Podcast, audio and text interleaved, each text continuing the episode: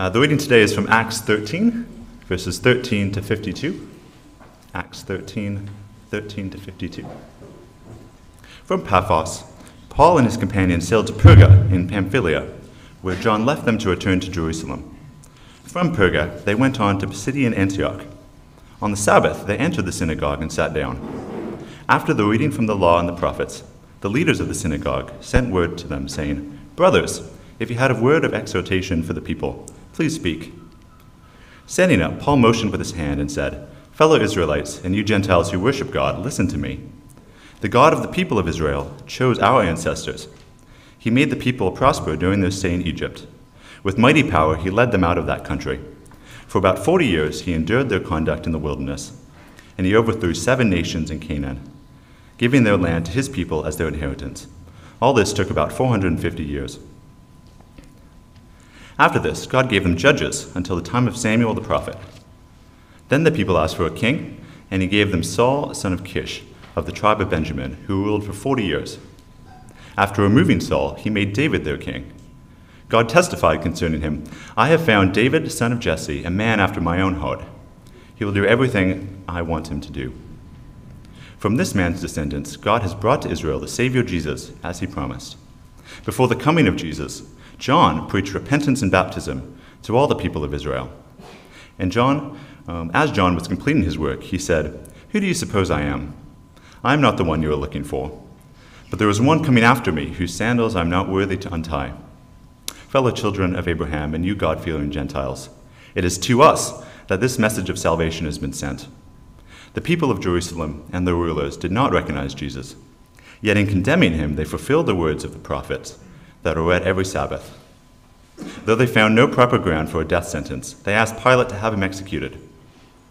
When they had carried out all that was written about him, they took him down from the cross and laid him in a tomb. But God raised him from the dead, and for many days he was seen by those who had traveled with him from Galilee to Jerusalem. They are now his witnesses to our people. We tell you the good news.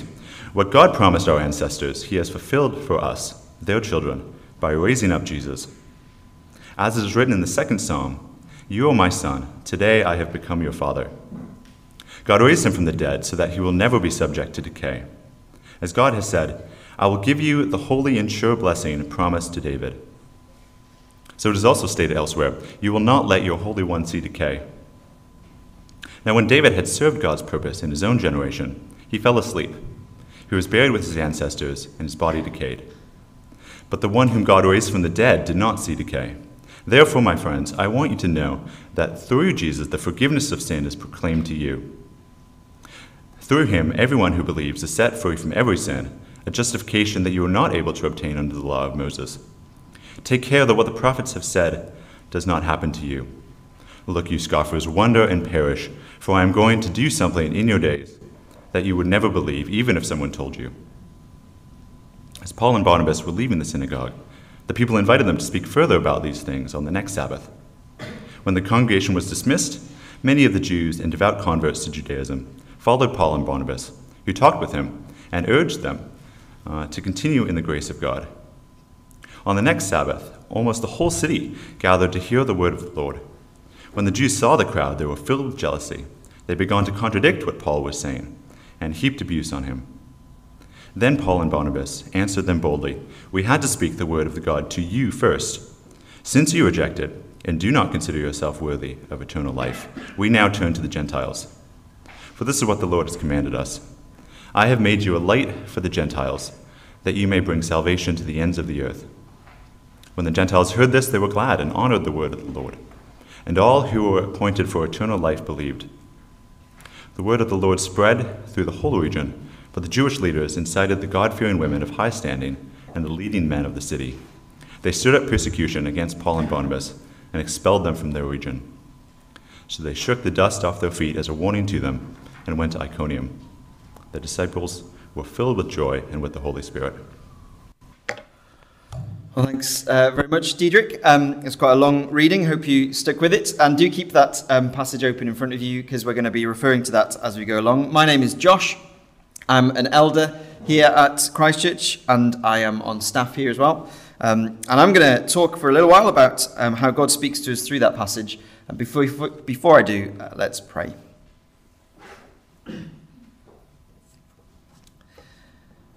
Father God, we um, have before us your word, but it is a, a, long passage and it's about something someone else did. And we pray that by your Spirit you would move in our hearts and speak to us through your word as, as it's preached, that, you, that we might actually uh, have our eyes opened to find that this really does speak deep to us. We pray that you'd open our hearts to receive your word and that you would change us uh, through encountering Jesus today. In Jesus' name, amen. Well, when I was um, about five or six years old, I won a book. Now, I don't think it was a storybook. Um, this is they, they managed to take a photo of me when that happened. Um, I I don't think it was a storybook, and it wasn't like an activity book. I can't quite describe what it was because uh, my memory about it is not so much vivid about what kind of book it was, but how I felt about it. I'd won this book. It was the only thing I'd ever won in my life up until then. And it came to me through the post. So it had my, my name on it. And it was especially for me. It was just for me. I was the one recipient, and I'd never had a book like it, and I knew nobody else who'd got a book like it, and it made me feel very, very special that I was the proud owner of this, this red book. Um, it made me feel special, and I treasured that book.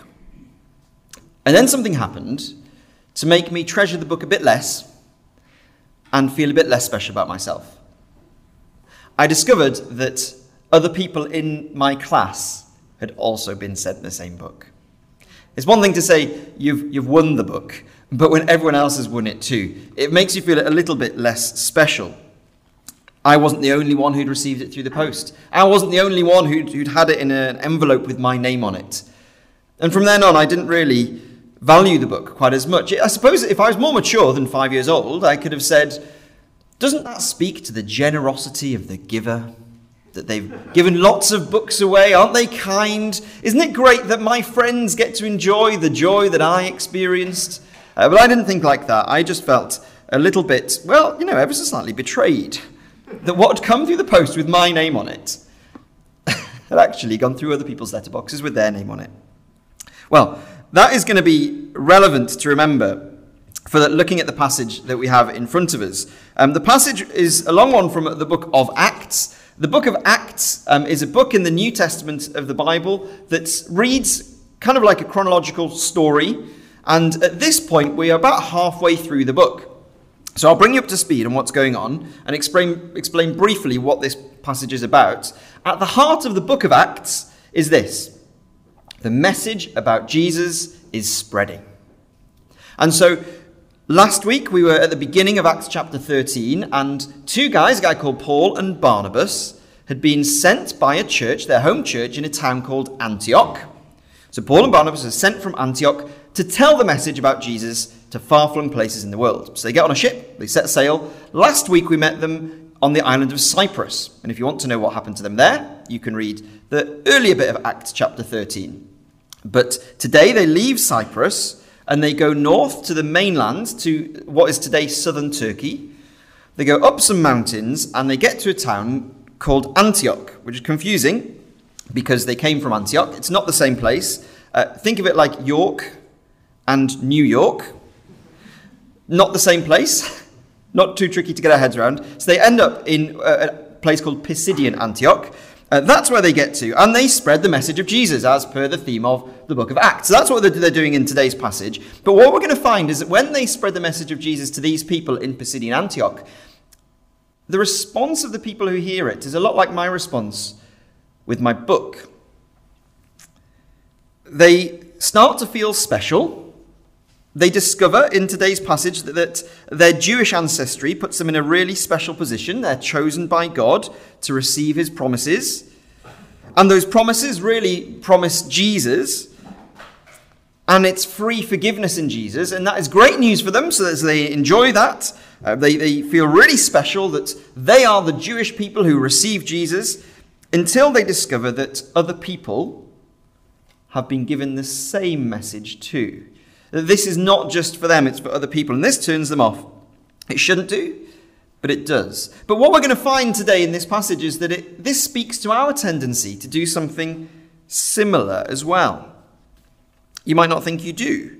Um, at our church, we never say things like, hey, it's great that you're here at Christchurch and Jesus has chosen us for forgiveness, but by the way, don't tell anyone else because it's not for them. We never say that.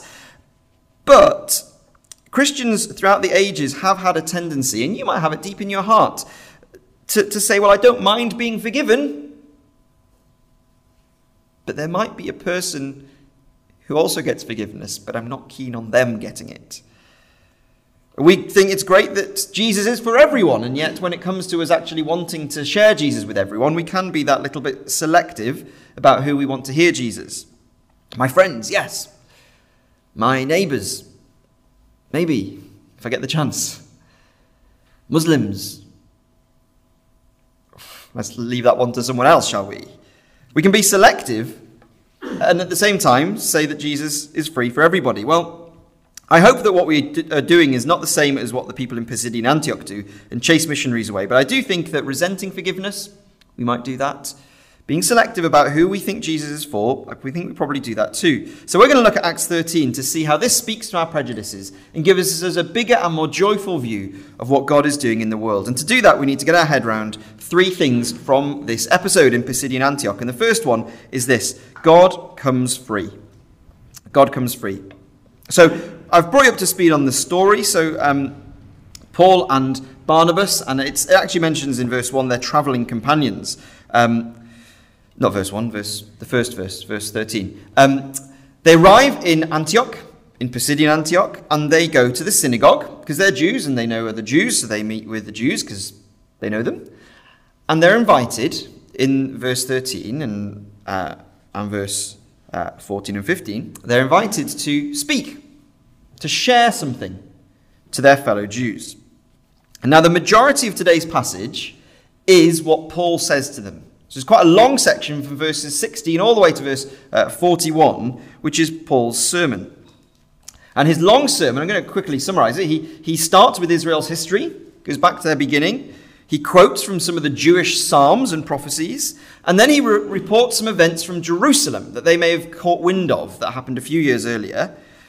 He explains all that to them, but one theme that he's bringing out as he preaches to them in this big long section in verses 16 to 41 is this God comes free.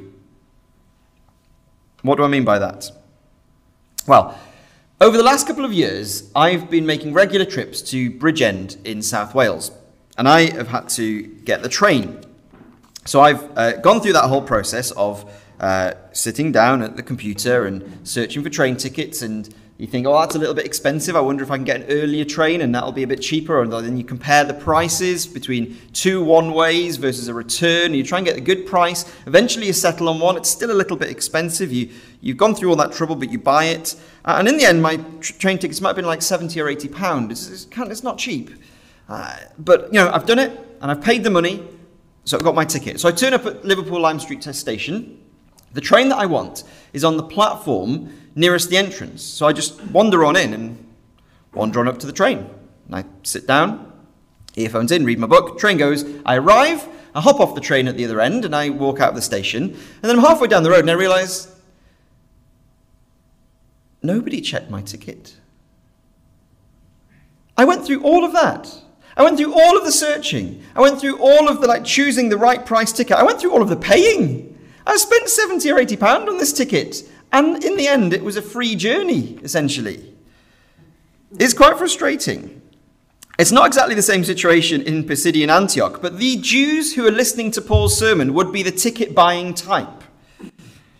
They'll have related to God by keeping the law, by doing what they know they should do before God. And they have probably been thinking that if they are doing the things that God's people should do, well, that makes them God's special people. And this theme that comes out as Paul is preaching to them is this actually, nobody ever earned God. Even right back in your history, God has always come for free. You never had to pay for that. He begins in their Jewish history. He mentions in verse 17 God, the God of the people of Israel, chose our ancestors So he's saying to them, if you look back in your history, this whole special people of God thing only began because not because anyone earned it by impressing God, but by God choosing you. In verse 19, it says that God gave your ancestors the land that, you're, that they got to live in as an inheritance. That's a really helpful word. Think of what an inheritance is. A person might become a millionaire because they work hard, they're good at what they do, they're savvy, they're exceptionally gifted to be able to make a lot of money. Or a person might become a millionaire by inheriting the money.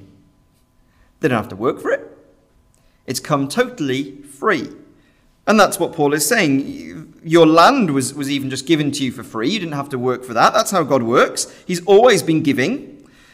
And in fact, Paul makes a hint in verse 18. He refers to their conduct in the wilderness. Um, the, these Jews who hear this will know that that refers to a time in their history when actually the Jewish nation were particularly rebellious. They met God with a lot of aggression and hostility, and they didn't actually deserve anything but, but judgment.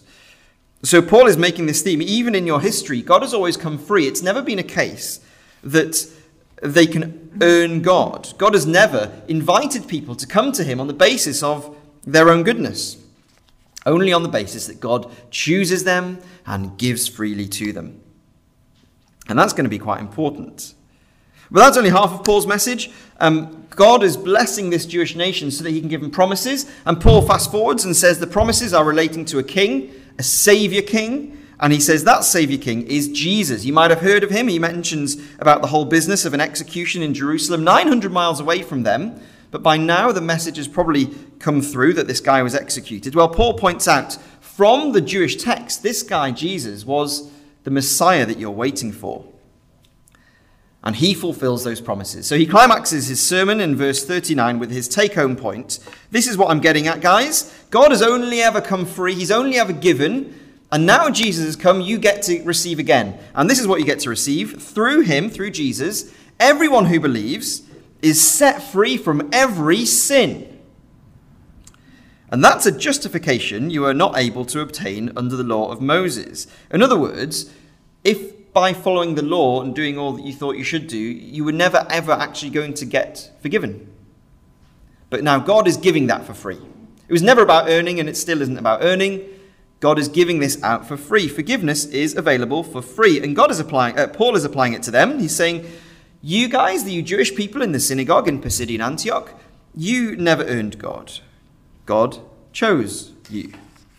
God gave things as an inheritance, and now forgiveness of sins. You could never earn that, but that is free. Forgiveness of sins is not for the hardworking, but for everyone who believes. Now, that is really, really good stuff. Their initial response, my response to other people getting that book, was a bit um, a bit messed up, but it's really actually very good stuff. This is really good news. And Paul is actually really keen to get this message across. I can imagine him teaching this, not saying, oh, this is going to be a problem for you, but saying with, with a smile on his face. He knows that this offers them and everyone a way to come to God without actually being blocked by your own failures in the past. A way to get close to God, just because he's giving that out for free. Your inadequacies and your failures, they don't matter. All that is asked of them is that they believe that Jesus is the fulfillment of all God's promises and trust that He is the one that brings them forgiveness of sins. That is a message that we as a church, we love. We always want to be talking about that. We always want to be singing that in our songs. We always want to be preaching that to you. We love that message. Uh, we always want to say to people in our church, hey, did you sin? Did you mess up? Well, you know that forgiveness has only ever been free. You know that that hasn't made any difference, don't you? You know that because Jesus is a real person who was executed, executed without reason and who God raised from the dead, that his death means that that sin that you did, that thing that you did is erased. And you get to come to God totally freely. You never thought you had to earn that, did you? We love that message. And that's a message that, by the way, if you're here and you're not a Christian, you, you're just exploring or you've got some questions or you've never really thought Christianity is for you, well, this is the message that we'd love you to, to clock today that anything that you've done that makes you feel far off from God, any distance or blockage between you and God, God says that's, that'll be wiped away because of what happened to Jesus in history if you just want to believe in Jesus and depend on Him. And that kind of thing God has only ever offered for free. There's no paying for that, there's no earning that. God comes free. We think that's wonderful news. And in the story of Acts, at this point, this wonderful news is spreading throughout the world, including to these Jews in Pisidian Antioch. But in the, story, in the book of Acts, we're also seeing that that wonderful news comes with implications that aren't always welcome. If you get your head around the wonderful truth that God comes free, you have to get your head around another truth too, and that free is for everyone. Free is for everyone. There used to be a thing um, that happened in Sefton Park uh, called the Liverpool International Music Festival. I don't know if it still goes on, um, but it is what it says it is. It's a music festival, um, and there's a stage that they put up in Sefton Park, and it's, it's great fun to go. And they get bands, they get all kinds of different types of music. They get uh, orchestras, and they get rap music, and they get Caribbean music and they get rock music, uh, and it's really, really great. Um, one year I, I went to go and see the Liverpool Philharmonic Orchestra play alongside the Lightning Seeds.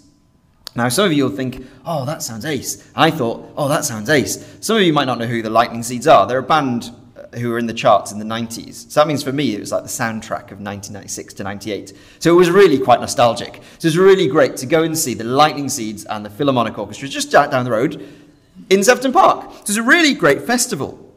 But the, the, the great thing about it was that it was free.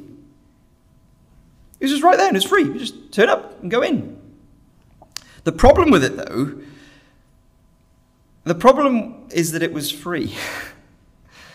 because that means it's free for everyone. so if I thought that I was going to get front row seats and be able to have a great view, well, I was mistaken because it, it was free and everyone else came. If I thought I was going to get to go to the food stand without having to go through loads of queues, I was mistaken. If I thought I was going to get to go to the Portaloos without having to queue for 10 minutes to get in there, well, I was mistaken. And that's the problem with free things. It's free for everyone, and you get anyone coming along. Now, Paul finishes off his sermon in verses 40 and 41. We've mentioned how wonderful his news is, and yet he finishes it with an interesting warning. He's saying you can have forgiveness with God just but without having to earn it. It's just totally free. But then he says in verse 40, so take care. Take care not to do something which people have been doing throughout Israel's history, and that is hearing this amazing thing that God is doing and then turning your back on it. Why would you do that? Why would you hear what the amazing thing that God is offering, uh, what God is doing, and why would you reject your own Messiah uh, and free forgiveness? Why would you reject that? Because it's free. And because free is for everyone. And because it's not just for you, and it's for the person who's not worked for it. And that doesn't sit so well with them. Verse 42 and 43, they start off interested. And from what we know, what happens later in the book of Acts, we do know that some people responded genuinely. They had a heart response to Jesus, they gave themselves to him. But the problem was in verse 44, when the next Sabbath day, it says almost the whole city turned up to hear his message. Because here's the thing if it's true that you can be forgiven of your sins without having to obey the Jewish law, then the whole city is going to get to become forgiven by God and be part of the special people of God, even though they haven't done the hard yards of what it means to be Jewish and hardworking and obedient and suffering. People who yesterday were worshipping idols at the pagan temple and having orgies with the cult prostitutes, today they're going to be in God's special people just because they turned up at uh, this Sabbath. And they, apparently they can just tap into the perks of this, the fulfillment of the Jewish religion just by believing. And most of these Jews start to do what Paul had warned them about. They see what God is doing, They see that forgiveness is free, that God comes free, and when it, that means for them, it's forgiveness, it's okay, but when they see that free is for everyone, they reject the message. And by verse 50, they're stirring up the city mayor, the councillors, the MPs, the celebrities, and they're driving Paul and his companions out of the city. Now, there's a way that many of us might read this passage, especially if you're not Jewish, and you read this and you think, well, isn't that an awful response? Oh, isn't that awful? This is Jews stopping non Jews from hearing about Jesus. And, and as a non Jew myself, isn't that awful? What they're doing is wrong. But you see, what is happening here is these law abiding people, people whose lives have always been oriented around honoring God, they're feeling the sharp end of what they feel is injustice. That people not like them, whose lives are full of greed and idol worship, they get to come close to God on the same terms as them. And I wonder if putting it like that means this is something a little closer to home. I think Christians have got a long history of what verse 45 says is jealousy. I don't know about you, being a Christian for many of us has been costly. For some of you, it's meant having to leave your hometown, your home country. Some of you have really, really suffered for it. And those of us who haven't suffered so, so harshly still feel that we've been missing out on something, perhaps, by being a Christian. I mean, if you've grown up in a Christian family, it may well be that you've had a quiet time every day. You've given up your holidays to serve at kids' camps. You've never had sex before marriage. You've given generously to church. Or maybe one of those isn't true for you and you feel the burden of guilt that that is not what you're like. And you've, you've held that and you've watched as other people, other people, they gossip and, and they have one night stands and they take fancy holidays. And that's not what you've given yourself to. And for what? Because they can have all the fun and then still come and one day come to Jesus in repentance and faith and he forgives every last sin. Or maybe that someone's hurt you and it just doesn't seem fair that that God opens his arms wide to both them and you. The other person never made things right with you, and apparently God will wipe their slate clean while you're still hurting. If forgiveness is free for everyone who believes, as Paul says in verse 19, we look at these Jews in Pisidian Antioch, we can see that some of us do actually struggle with the idea that free really is for everyone, and free is for the undeserving. But here's the thing that they didn't get that I really want us to get. And I'm just going to kind of rewind here because the thing that they didn't get is the first thing we mentioned God has always come free. It's always been like that. You were never accepted on the basis of the fact you had quiet times every day and gave generously to church. That was never earning you any merit with God anyway. He only ever chose you out of His kindness. And however much that other person who's hurt you doesn't deserve forgiveness, well, Please don't be mistaken into thinking that you did deserve forgiveness when God forgave you. No, you didn't deserve it. God always came for free. And that's not actually, that's not the truth to help us swallow the, the, the hard pill that, you know, undeserving people get forgiven. This is actually something to rejoice in, to make you glad that actually you are that other person who doesn't deserve forgiveness. You always were that person who never deserved anything. It's a miracle God chose you, but He did. And God comes free, and that means it's wonderful that free means for everyone. But then this story takes a turn. Now that the, the Jews from the synagogue have, have tried to throw Paul out, the story takes a turn. They're heaping abuse on Paul in verse 45, they're contradicting his message. So in verse 46, Paul says, I'm going to take this wonderful message of forgiveness now specifically to the Gentiles specifically to the people we've always thought don't deserve it, because they're willing to accept it. And that's because of the third truth in this passage that everyone means anyone. Everyone means anyone. By telling the Jews that he's now going to preach the same message of Jesus to Gentiles, here's what Paul's doing.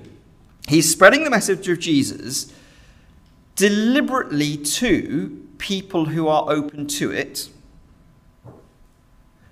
over against people who he'd like to respond to it, over against people who are like him, over against people he relates to, over against people who share the same ancestry, the same culture, the same skin color as him, he's saying actually these group of people are open to it. So that's where I'm going to what I'm going to do next. He's going to write in a letter years from this. He's going to write in a letter and he's going to say that his heart is in anguish over all those Jewish people who, who haven't accepted Jesus. And he, his heart's deep desire is that one day they might come to accept Jesus. He even says that if he could, he wishes that he would miss out on Jesus altogether and be judged by God, just so that some of them might be able to come and trust in him. He clearly has a preference who he wants to accept the message of Jesus. He clearly would prefer that Jewish people hear about Jesus. But he knows that he doesn't get to choose. He knows that everyone means anyone, not the people he chooses. And because everyone means anyone, well, he knows that there's going to be some people in this city who are open to Jesus. And so, when he realizes they're, they're not in the synagogue, verse 46, he changes his priority so that his, his priority isn't that his preferred audience would become Christians, but that whoever is there who is open to it would become a Christian. Because everyone means anyone. Do you see that subtlety in that priority? Yeah, of course, he'll happily preach Jesus to everyone, but there has come a point where he knows that he's got to direct his attentions to anyone who'll listen rather than going ahead with people who he loves who are not listening. And that's another truth that I don't think we see modeled very much in modern Western Christianity. If everyone means anyone, then I think it's quite odd that we are not more indiscriminate about who we choose to share Jesus with and who we pray for. Imagine it like this I think it is wonderful that some of you pray every week for a non Christian housemate. If you do that, I really want to encourage you. Um, I would love to see that happen more and more and more at Christchurch. But if you pray for a non Christian housemate every week of the year, but in that year, you've never been open to having a chat with someone different to you, your Hindu course mate, because they're just totally different to you. What are you going to connect about? You're never going to be like really great mates with them. So you're not opening up that conversation. Well, perhaps you haven't got that everyone means anyone. Anyone who, who will listen, anyone who might be ready and open to respond to the message of Jesus. And anyone might not be the anyone you expect. And it might not be the anyone who you're hoping for. Just like we discover in Antioch in verse 48. Sadly, Although Paul made a beeline for the synagogue, sadly, this time it, the Jews weren't open to it. That was the anyone he hoped would accept Jesus, but he realized, well, this has got to go to anyone, so he tried out anyone who'd accept his message. So he took it to the people he, he didn't come to speak to, the, the Gentiles. Now, I do want to be careful not to be heard saying that praying for someone over a long period of time is not worth it. It is, really is. Please do that. And it's also certainly not the case that anybody who receives Jesus and becomes a Christian always does it overnight. So it is worth persevering long term, opening up with people about our faith, sharing Jesus with them, the same people day by day that God has put you among. Yeah, that is worth doing. But as you do that, don't miss the fact that that person who sits on the same bus as you, opposite you, every day reading a book about spirituality, whose heart is clearly open to some spiritual leading, or the person who serves you coffee at Nero every morning with the tattoo of a Bible quote, or that next door neighbour who just randomly turned up at our carol service in December, don't miss the fact that they might be the anyone. They might be the anyone who's ready to hear the gospel. They're clearly interested. They might have a question. Everyone means anyone, the different but open anyone. And it's not up to us to be choosing who's in and who's out. So, here's Antioch. Here's what happens in Antioch God comes free. And I hope you love that truth. From start to finish, God has never asked for an audition of holiness to get you in. He accepts you because He chose you. It's great. I build my life on that. I, I dedicate my life to, to trusting in that and living that out. It's brilliant, but that has to mean that free is for everyone. So keep in mind that you're only here because of God's gracious work in your life, and so we, we can't be resenting it when others get forgiven on those same terms. But everyone means anyone. And we don't get to choose. So let's be open to the unexpected, the unusual, the different from us anyone's who are open to hearing about Jesus. Imagine a church where free grace is combined with an opening uh, an open and welcoming spirit that loves everyone and loves the different anyone's. That is how God chose to grow his church in that first generation. Let's pray that he does that among us too.